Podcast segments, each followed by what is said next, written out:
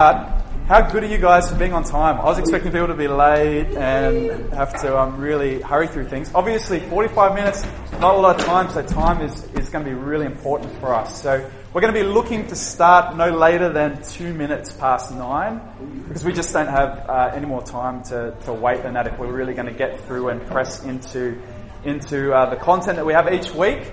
And really, the heart behind this, I mean, uh, you guys probably know some of it um, if you're here. Come on in, guys. Don't be shy.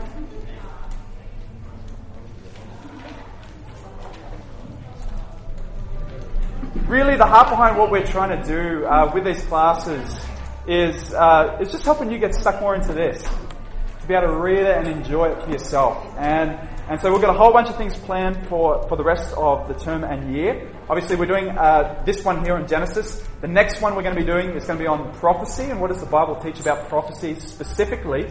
And then next term, in term two, we're going to do two three week series. Um, the first one is going to be the beginning of the doctrine of the Word, understanding what the Bible teaches about the, the Word of God. Um, then we're going to go from there to look at uh, some of the Old Testament prophets and how do we read those? They can be so random.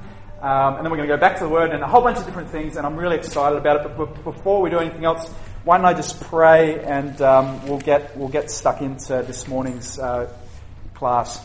Let's pray. Lord, uh, we just want to come together this morning as brothers and sisters, and we want to thank you. We want to thank you that you're the God that speaks to us, that you haven't just let, left us to our own devices with our backs turned on you, but you not only came after us but you've also spoken to us and, and given us your word so we can know you and understand you. And Lord, we just pray this morning just for humble hearts, Lord. Help us to hear from your word and help us to come away understanding uh, more about what your word teaches and specifically about reading Genesis 1 and 2. And um, we pray this in Jesus' name. Amen. Rossi, would I be able to ask you just to close that door, if that's okay? Just not to, not to, not to, um, not as a rebuke to anyone who's running more than two minutes late, but just because it's a bit noisy, that's all. Perfect. Okay. So, really, um, we're going to be looking at Genesis 1 and 2. Um, and we're going to be looking at really how do we read it? How do we get stuck into it? Um, obviously, Genesis 1 and 2 is a controversial passage, and, and Christians spend a lot of time uh, arguing about it with great heated discussions. And uh, if you've come here this morning and you and you're hoping for a, a, clearer answer, like what should I think about Genesis one and two, you won't find it here. Um, that's not what I'm trying to do with these classes. That's not what we're hoping to do. What I want and what my hope is that you might take your Bible and you might be able to read it for yourself. Um, having confidence that it's God's word and understanding clearly what, what it teaches, um, and, and having the tools to do that and knowing how to do that. Um, and one of the ways in which we're going to try and do that is through helping you to understand the right or ask the right questions. So you'll see on the handouts that I've given you, there's just a few different questions. I'm going to be talking us through most of them today, and we're going to have time to, I'm going to ask you guys um, a couple of them. But this is kind of the approach that I'm, I'm trying to teach in these classes. The heart behind it is really asking the right questions and knowing where to look to find the right answers so you can, can read it for yourself. Well, the first question I want to uh, ask before we um, get stuck into actually just reading it for ourselves is why has this passage been the center of so much controversy for Christians? Why do people uh, get so upset about it and, and have so much heated discussion about it? And obviously, it's because of the apparent findings of science and an old Earth that's probably about 4.5 billion years in age. Also, the apparent findings of paleontology that show uh, evolutionary processes occurring over hundreds of thousands of years. And so the question for us as we read our Bible is how do we reconcile the findings of science while staying faithful to the teaching of Scripture? Or more than that, is it even right to try and reconcile them together? Like, or are we giving too much weight to science when we try and say, can we find some way to make them fit together? Um, is this something that gives science too much weight? And so, because of this, um, people get really like heated and and uh, passionate, and uh, we're really trying to take a, a, humble approach, recognizing that no one sees this issue with 100% clarity. uh, what we want to do, and really what the aim is, like I keep saying, is we want to read this for ourselves and um, have the resources to know how to be faithful in reading it. So why don't I, I uh, open up, and you guys open up with me to um, Genesis chapter 1. And we're going to read just chapters 1 and uh, hopefully uh, through to most of 2 as well. Actually, I might read it on my printout here. And um, as we usually do in church, I'm going to be reading from the ESV. Okay, Genesis chapter 1 and 2. chapter 1, verse 1. It says this In the beginning, God created the heavens and the earth. The earth was without form and void, and darkness was over the face of the deep. And the Spirit of God was hovering over the face of the waters. And God said, Let there be light. And there was light. And God saw that the light was good. And God separated the light from the darkness. God called the light day, and the darkness he called night. And there was evening, and there was morning, the first day. And God said, Let there be an expanse in the midst of the waters, and let it separate the waters from the waters. And God made the expanse, and separated the waters that were under the expanse from the waters that were above the expanse. And it was so. And God called the expanse heaven. And there was evening, and there was morning, the second day. And God said, Let the waters under the heavens be gathered together into one place, and let the dry land appear. And it was so. And God called the dry land earth, and the waters that were gathered together he called seas.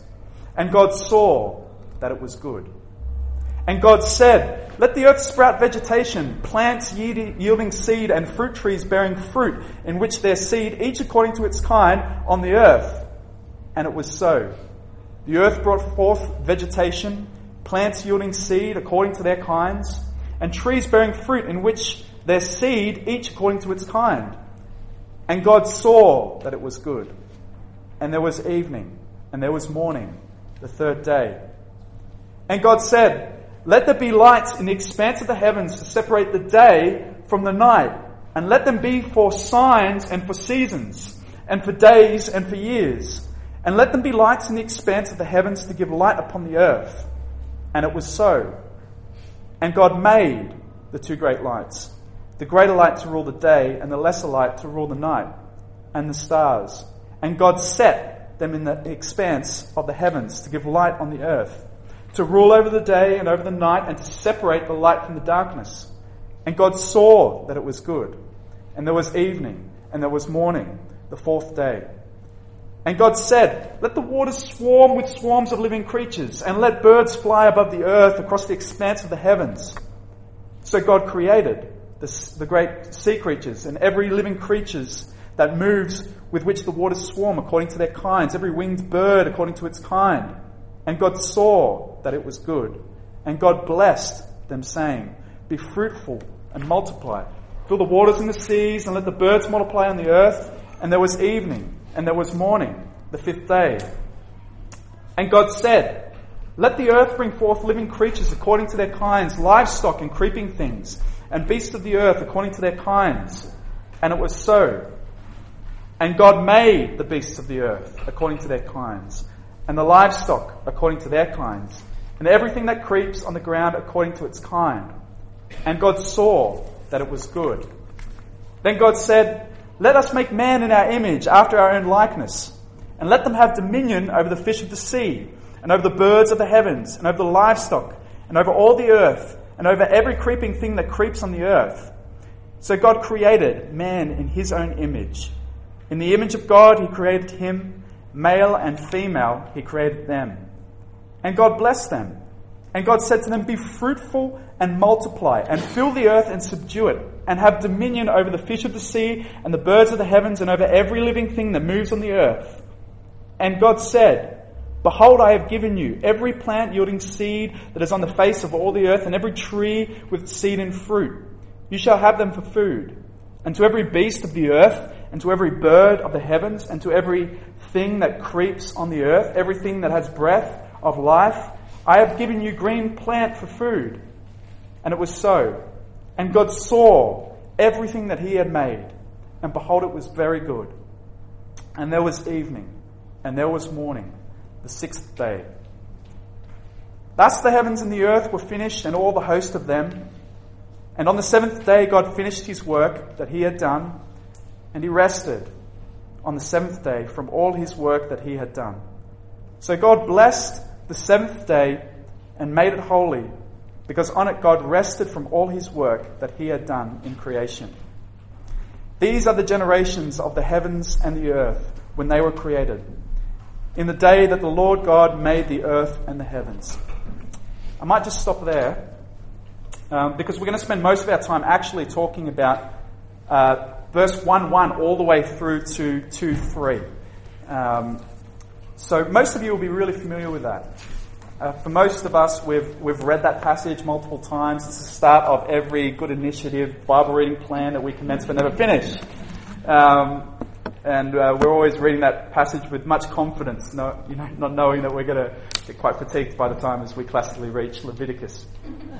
But the question I want to begin as we really look at how do we read this for ourselves and how do we understand it is asking the question what information might we need to faithfully read and understand this passage? That's what we're about reading it faithfully and understanding it. Um, how can we faithfully read it and understand it? And I put to us this morning that there's four things that we really need, information that we really need to ask ourselves and have anytime we read any passage of Scripture. The first one is context. And that's quite simply where are we up to in the story of the Bible? Um, many of you will be familiar with the story of Snow White and the uh, and the dwarves. However many was it? Twelve dwarves? Seven dwarves? Seven, seven dwarves. Sorry. Um, Snow White and the Seven Dwarfs. Familiar passage. If you take just the scene where the queen mother has the apple and gives her the piece of fruit. And you take that by itself, you might think, wow, the queen is a lovely woman who's generous with fruit. Um, if you don't know the story before about all the jealousy and spite and the control over Snow White, and if you don't know the story after that the apple is full of poison, you might take the wrong application out of the story. So it's very important to know where we're up to in the story, and it's quite simply the same with the, the book of the Bible, the story of the Bible. We need to know what's come before and where we're up to. And obviously, this is the start of, of the story of the Bible, when God creates the heaven and, heavens and the earth. But more than that, we need to know where are we up to in the story of this book specifically.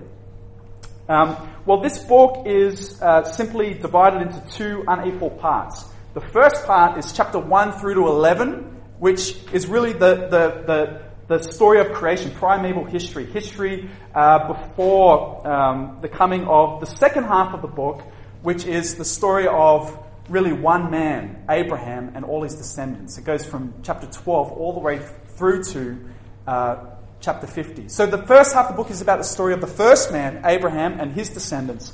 The second half of the book is the story of Abraham and his descendants. Okay, two different men um, divided into two unequal parts. One of the other ways you can divide up the book is also through this repeated expression that you'll see over and over again, um, which in Hebrew is Eleh Toledot, which means these are the generations.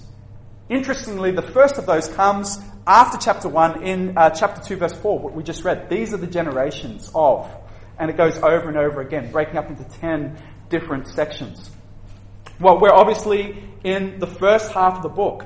And it's a book where God is really at the center of this repeating cycle. He creates people. People, as we know in the very beginning, turn their back on God, say, God, we get lost, we don't want anything to do with you. And then God doesn't just leave them like that. He comes back after them to redeem them and rescue them. And we see this cycle over and over again. First in the garden, then from the garden we see Cain and Abel, where Cain in spite murders his brother Abel. And then we see after that descendants of theirs, this interesting figure called Lamech comes into the scene because not only has chaos in the murder of, of Abel come into hum, humanity, but, but now this guy Lamech says, you know, if Cain was wicked, I'm, I'm tenfold what Cain was. And he collects wives as possessions for himself, and it's just this picture of wickedness and evil. And, and um, we go on from there to this uh, scene where, where uh, men are even at the end of uh, chapter 11 trying to build this name and tower for themselves, and God scatters them in his judgment and his punishment of them before we introduce um, our main character, Abraham, uh, into the picture, that is humanly speaking. Context, where are we up to in the story? Second thing we need to ask ourselves whenever we read it is purpose. Who was it written to? And who, uh, who was it written, who, when was it written, sorry, and who was it written to? Um, what questions is the author trying to answer? And why was it written?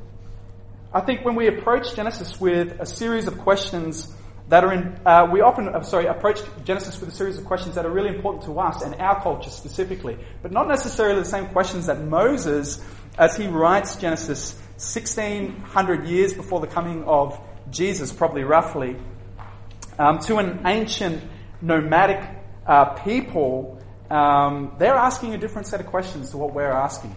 And Moses and God speaking through Moses are similarly trying to answer a different set of questions. It's so easy for us to read Genesis chapter 1 and 2 as like some instruction manual for how to create a world. We want to know the details. We want to know methodology.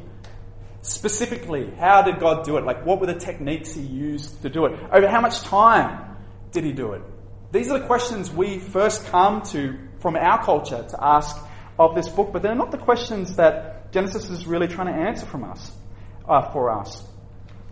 Uh, like I said, it's written to this ancient nomadic people, and the questions they're mainly asking are Who is Yahweh?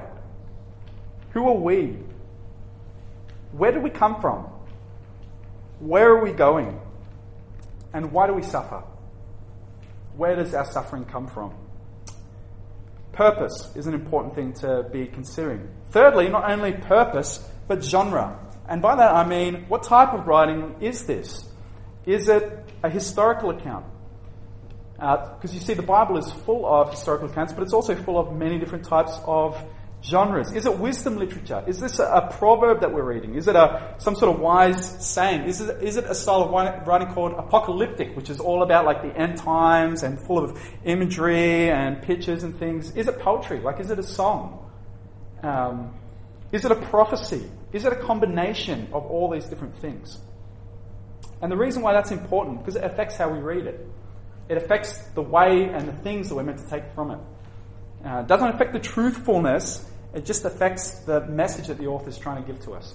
And an example um, that came from about uh, 400, 500 years ago is around two Psalms. That's Psalm 96.10, which says, Yes, the world is established, it shall never be moved.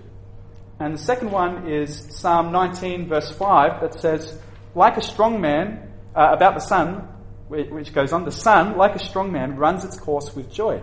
Now, people 400, 500 years ago took those psalms and those verses to mean that the earth must be fixed and not rotate and must be flat. They read those psalms that those lines that the world is established, it shall never be moved, and the, the passage 96.10 that says, the sun, like a strong man, runs its course to mean the earth stands still, the sun moves. Now we read those and we know it's poetry. And the, the message is different. The psalmist is describing the world and things in it from our perspective. And it's meant to be a picture of the permanence of the earth and, and the reliability of the sun that moves every day. But the type of writing that we're reading makes an impact on the way we, we should read it. And so Galileo, who actually got like condemned by the church and everything, he interestingly said about his findings, because he was the guy with the telescope who figured out again that, you know, the, the sun's in the center of the earth and we have the solar system. He said, My findings don't discredit the Bible, they discredit the expositors of the Bible, the people that are reading it and trying to understand it. Um, it causes us to go back to the Word and ask the question are we reading this right? Um, because the Word of God is truthful and it's authoritative and it's God's Word and it will never contradict the findings of good science. So we read poetry very dif- differently. We read metaphor, like symbolism. Um, we don't press the details in the same way. We think big picture messages. Now, why is this important for us as we read Genesis 1 and 2? It's important because it contains, specifically Genesis 1 1 through to 2 3, contains a lot of poetic language. Uh, there's, where, uh, where, do we find that po- poetic language? Uh, we see it in a few different things. Hebrew poetry is a bit different from our poetry and it uses a few different techniques. The first one is repetition. We see as we read it, verse, uh, uh chapter 1, verse 3. And there was evening and there was morning, the first day. 1 6, and there was evening, and there was morning, the second day. 111, uh, 113, and there was evening, and there was morning, the third day. 119, and there was evening, and there was morning, the fourth day. 123, and there was evening, and there was morning, the fifth day. It's repetition. It's classic Hebrew poetry.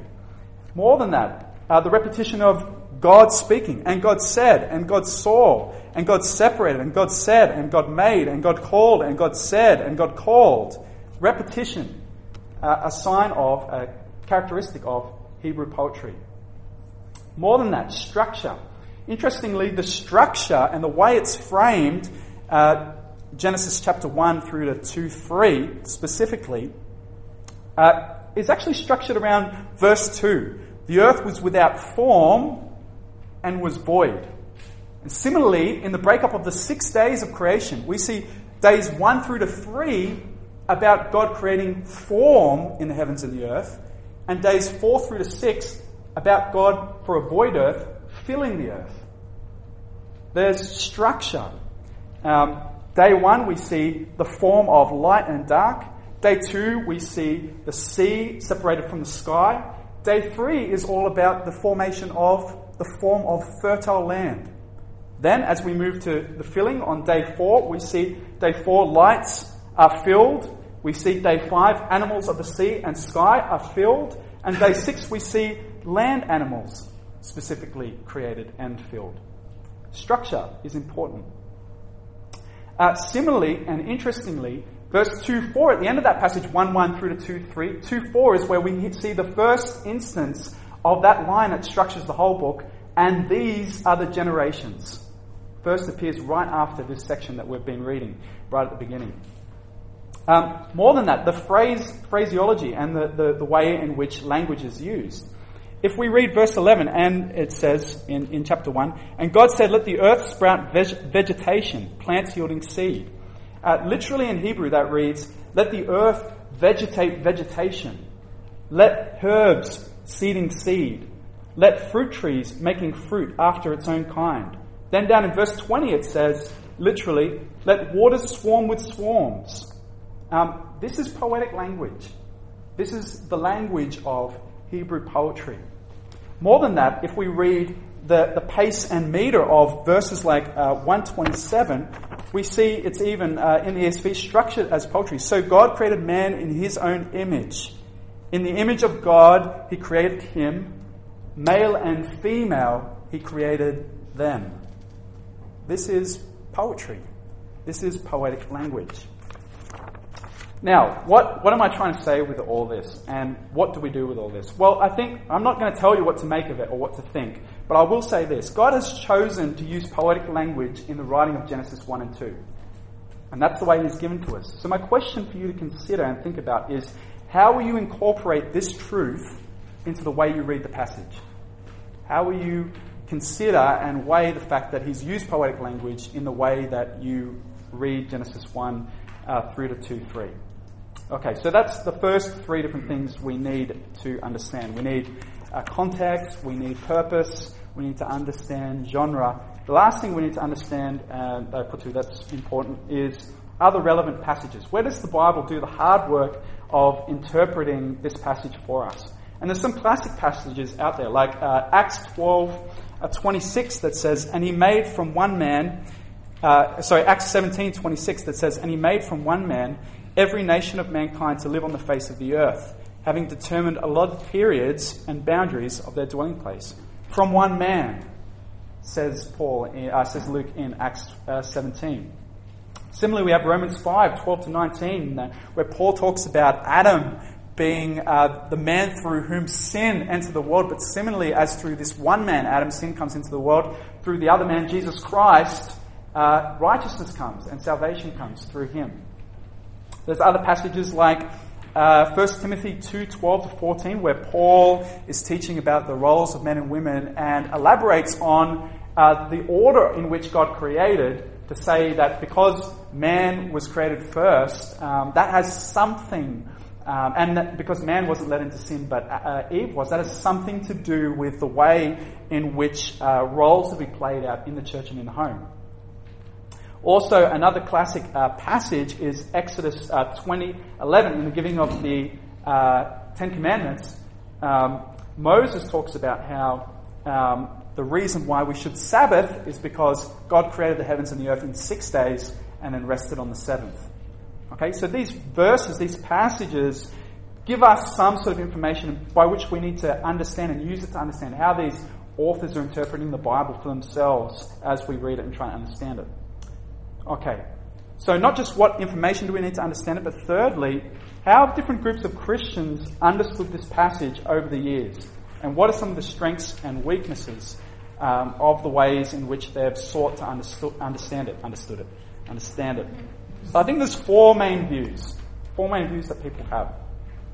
The first one is for a literal six-day creation, and um, I want to, you know, because of my background, I think, and and uh, my reading of it, um, I, you know, I want to give people respect that think this because I know the heart is definitely you, people that, that think literal six day creation, they're wanting to be faithful to read scriptures and just believe it in spite of what the world and people are saying. I think that's great. I think that's a beautiful thing to do, um, to be uh, reading things on face value. And that's the strength, strength of it, that on a simple reading, it seems to be the simplest face value reading of, of uh, Genesis 1 1 through to 2 3. But the weakness of, of that view is uh, that it does conflict with mainstream, uh, mainstream scientific observation. And um, the reason why people say, well, uh, why is that a problem if mainstream science is saying, you know, the Earth was 4.5 billion years old, if you know, there's this evolutionary process, and so on and so forth. Um, and that, by the way, is, uh, at least for the age of the Earth, is the, the, perspective of most evangelical geologists as well of the age of the Earth. So it's not just you know a conspiracy by the scientific community. Um, we're left with the the question of it does seem then that God has created the earth and, and the heavens and the earth in a way that is at some level misleading. And not to say that God couldn't do that or it's not a possibility, but I think that's a question that uh, makes this view, or is a significant weakness of this view. And I think that people that hold to that view have to wrestle with, really. Um, why is it then that there seems to be some sort of misleading in the evidence that we have uh, about the way in which um, God created the heavens and the earth? More than that, I think possibly the weakness of this view is also that maybe uh, people struggle to take into account in this view the poetic nature of 1 1 through to 2 3. How uh, uh, they're going to incorporate the poetic nature of the language and pressing the, the text for too much detail, specifically about timelines and so on and so forth. Um, and there's some issues, you know, that also become present as we read chapter 2. For instance, in the creating of man and woman, the order seems to be different um, secondly, um, as well, in the naming of the animals on day one, we've got naming all the animals in the heavens and earth. The, the, tasks that are put before Adam seem to be unable to be achieved in the literal 24 hours period of time. So that's, that's uh, strengths and weaknesses of the first point, literal six day creation. The second one that is pretty common these days is theistic evolution. Um, that's the whole idea that there was some sort of evolutionary process, but contrary to scientific evolution, which says that it's all random chance, there's no purpose or anything of the sort, a theistic evolutionary perspective would be that there was a process of evolution, you know, that occurred over millions and billions of years, but behind it all was God. God ordering and moving and leading and structuring that process. And that as we read Genesis, you know, uh, the poetic language and so on and so forth shouldn't be pressed too much. Um, but there was, you know, it is conceivable that God used some sort of evolutionary process over long periods of times um, to create men and women on the earth. And one of the strengths of that, in just a simple reading of the text, are things like verse 12, um, where it talks about the earth brought forth vegetation, um, each yielding to its own kind, and it was so. Um, it seems to be something of the earth and what we see in, already in existence that's bearing and yielding the, the creation of God it's, uh, itself from the earth, from, from the ground itself. Um, The other thing, obviously, that is a strength of it is it fits more with the mainstream scientific discussion. Um, a weakness, though, uh, of theistic evolution, and not to say that there's not ways to think about it, is the idea of a special creation of mankind. Like, clearly, it's important in the Bible to believe that God did, in fact, create this first man, Adam and Eve, from him. All the authors of the Bible seem to understand it. It's important for understanding uh, the idea of uh, us being representatives in Adam and then in Christ later on, the entrance of sin and death into the world, and so on and so forth. These were a little bit more difficult to explain uh, from a theistic evolutionary perspective. Also, um, other issues are things, for instance, the time frames for developing mastery of agriculture and other things. Paleontology says that's hundreds of thousands of years, and before we get things like uh, being able to grow crops and farming and things from simple caveman. And um, so that's, that's another issue that uh, people wrestle with and a weakness of that view, theistic evolution. Another uh, view, and the third view, main view that people have, is the idea of the, the day age view, I guess I call it. And that is that, um, that each of the days that we see in Genesis are not literal days, but uh, they're actual like periods of time in which God creates you know, the heavens and the earth. Um, the strength of this is yes, it's like possible within the like use of the word yom, which means day in Hebrew, like that we could understand that that could be like a big period of time, and it fits with more with the scientific evidence of you know a really really old Earth. Um, but the, the weaknesses of that perspective are that it's not really the simplest reading of it. Um, if you're going to take it more literally. Um, and also, the order doesn't exactly, it comes close to, but it doesn't exactly fit the scientific understanding of how things were created.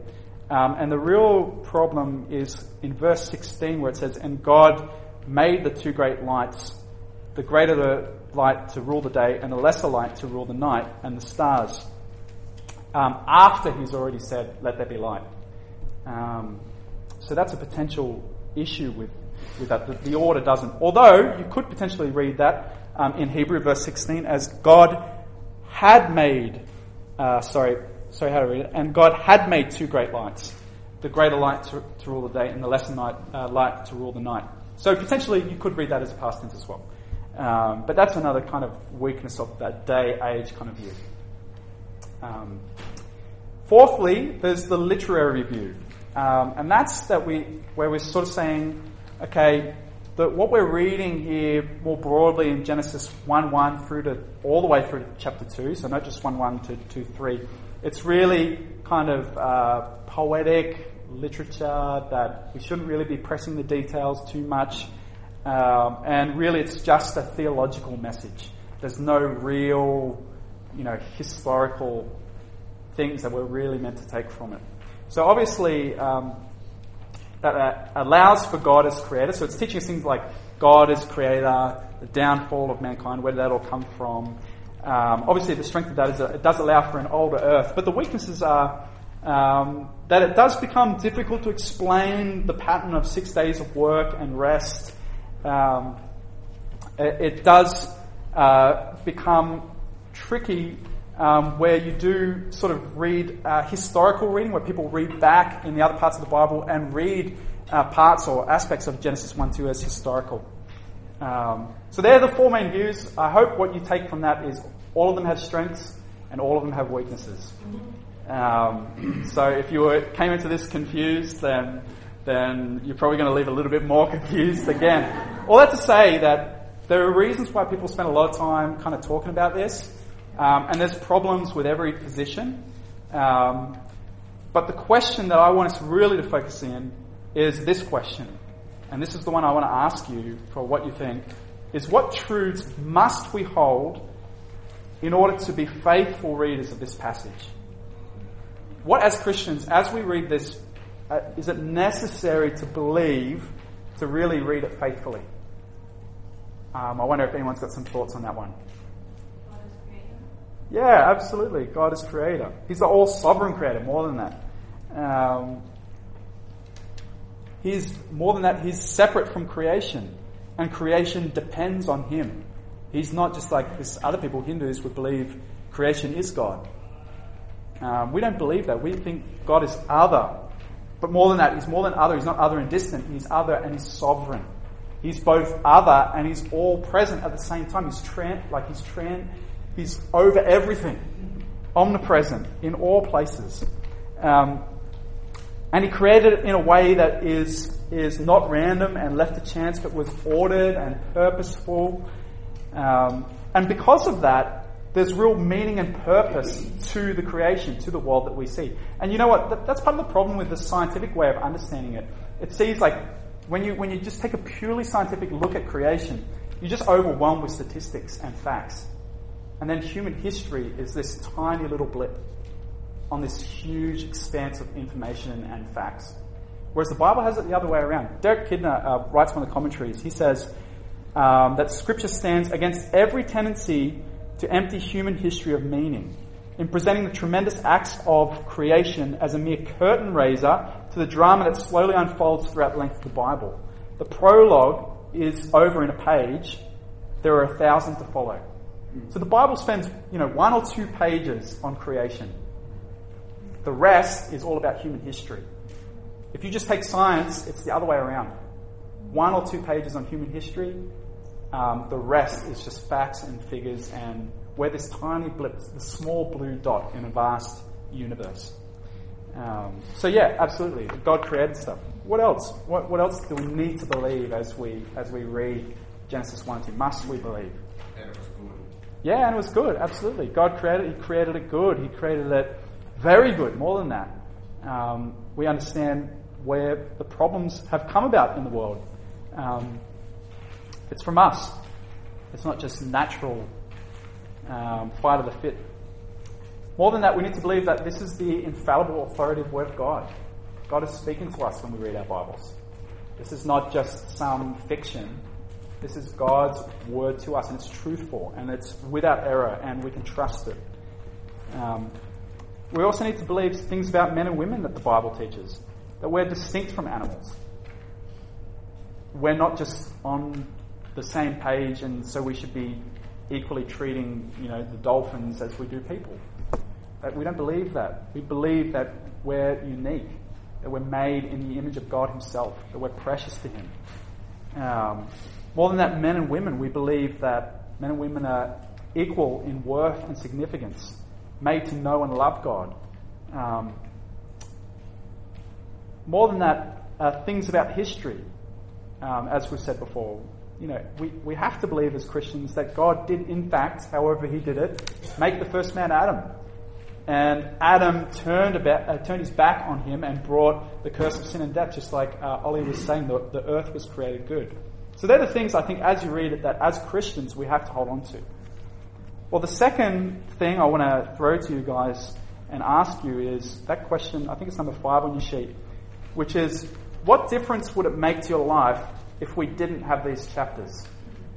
Or how would our lives look different if we stopped believing in a sovereign God? Has anyone got thoughts on that? How would our, it should be on the sheet of paper you, you got at the door, that's all right. You wouldn't feel like you purpose. Yeah, absolutely. Yeah, purposelessness, yeah. Um, you know, um, one of the things I'm going to talk about today in my sermon is um, uh, I was with a patient last week at work, and, and he said to me this. Uh, he was, you know, he's an elderly man. I've taking him back to his room, and I said, "Look, how are you going?" And he said, uh, "Probably um, my life is best described at the moment by the words of the song Old Man River. I don't know if you know it. And he's, I was really touched by it. He started, he sang this last verse of the song to me. And the verse that just really stuck in my head is this. He said, Tired of living, afraid of dying. But Old Man River keeps on rolling on. Old Man River keeps on rolling on. I just thought, my heart, I just thought, oh, I just I kind of wish I could just say, mate, you don't need to, like, let me tell you, you don't need to be afraid of dying. But that, this is how people live. Tired of living, afraid of dying. But life just keeps going on. We're just waiting for the end. And yet, when we read Genesis 1 and 2, we, we just find the world is just so different. It has purpose. It has meaning. We were made for something beyond ourselves. It's not as it should be. There's a God who knows us and created us, and we're, we're moving towards knowing Him and enjoying Him, and He's going to fix everything that's wrong with the world, and we're going to enjoy Him forever, and it's beautiful. Um, how else? How else? What, what else do we, we lose without? Yeah. I think we lose, like, like what Ollie said, the goodness of the world, the Yeah. goodness of work, the goodness of creation, creating, and, uh, and the role that God's given us to create. Yeah, beautiful. The goodness of the things that He's made, even though we've made a mess of it, there's still good in there, and we can appreciate it. Like, you know, standing out on a beach, you know, and just like just basking in the beauty of the world that God's made. Like, there is goodness, there is beauty, um, because we see the artistry of our God who created everything. However, He did that. Um, absolutely, it's not just a collection of randomness that has no purpose. Um, anything else? Okay. Work, Work, yeah? work being pre-fall. Yeah, absolutely. Yeah, we, even before the fall, we were made to work and to, uh, that was part of God's good plan for us, you know, to, to cultivate, to order and nurture and, and in some way, that's meant to tell me that we're almost up for time. Um, it worked well. Um, this is part of what we were made to do. Um, so work isn't just, you know, the rat race that we do until we've got enough that we can not work. Work is something that God's made us for, but it's in the purpose of, or in the context of having Him as our King, working for King Jesus. And that's where we find purpose and meaning, and there's something intrinsically good in work um, that was made by God. How else? divine uh, giving of creation. Yeah, absolutely. Yeah, we were given dominion over. We were given the authority by God to rule over. You know, we shouldn't be trying to train dolphins so that they can, you know, reclaim the earth or monkeys or anything like that. Like that's our role. That's our role. We're not equals. We're not. Yeah, we shouldn't be trying to communicate with the monkeys. So, well, not that there's any harm in that, but you know, so we can understand them how best to, you know, God's given us that role to do. Absolutely. Anything else? Made in His image. Made in his image, yeah, absolutely. Yeah, so uh, every aspect of us, in some way, every aspect of us that's good, in some way, reflects something of the image of God when it's when we're living in accordance with His goodness, goodwill, and purpose. Um, all right. Well, here's the question I want you to think about um, as we finish up, and that's question six. I think it should be on your sheet. And that is, uh, in response to Genesis 1 and 2, how did you grow in your appreciation of God's beautiful creation? Maybe give some examples of the goodness of His creation that God has allowed you to enjoy. Are there ways in which you could be a better steward of parts of His creation that is entrusted to your care? Well, we're just going to open it for any general questions. We've only got two minutes.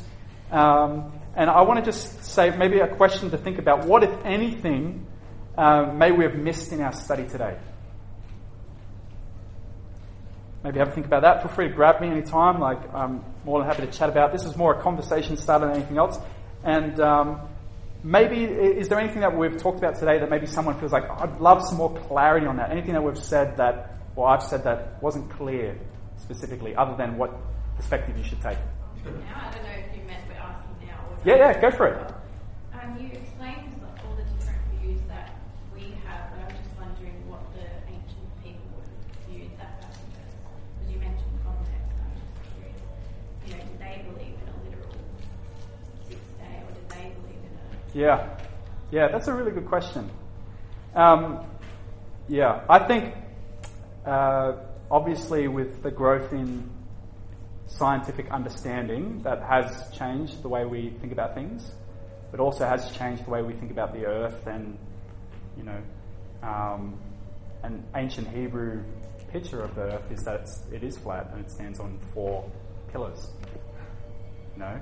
Um, so we've obviously grown in our understanding of things. Now, I think God does communicate to us in a way we understand, using the language and the ways we talk about things, and doesn't make it untruthful. It just means He's actually addressing us in our own language with our own understanding in the, in the limits of what we do understand and know. Um, I think uh, over the hundreds of years, people have understood Genesis 1 and 2 as being having aspects of poetry.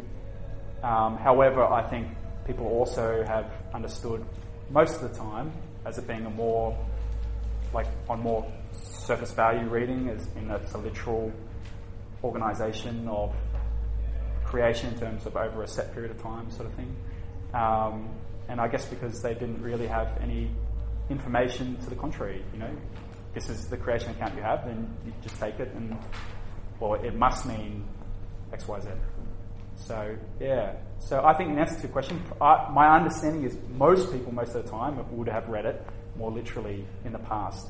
Now, that doesn't mean necessarily that that is the right way to read it. Um, I think we need to do the hard questions of thinking and asking about what is it really saying and what is it not saying. Um, and the truth is that his, the history isn't primarily a scientific history.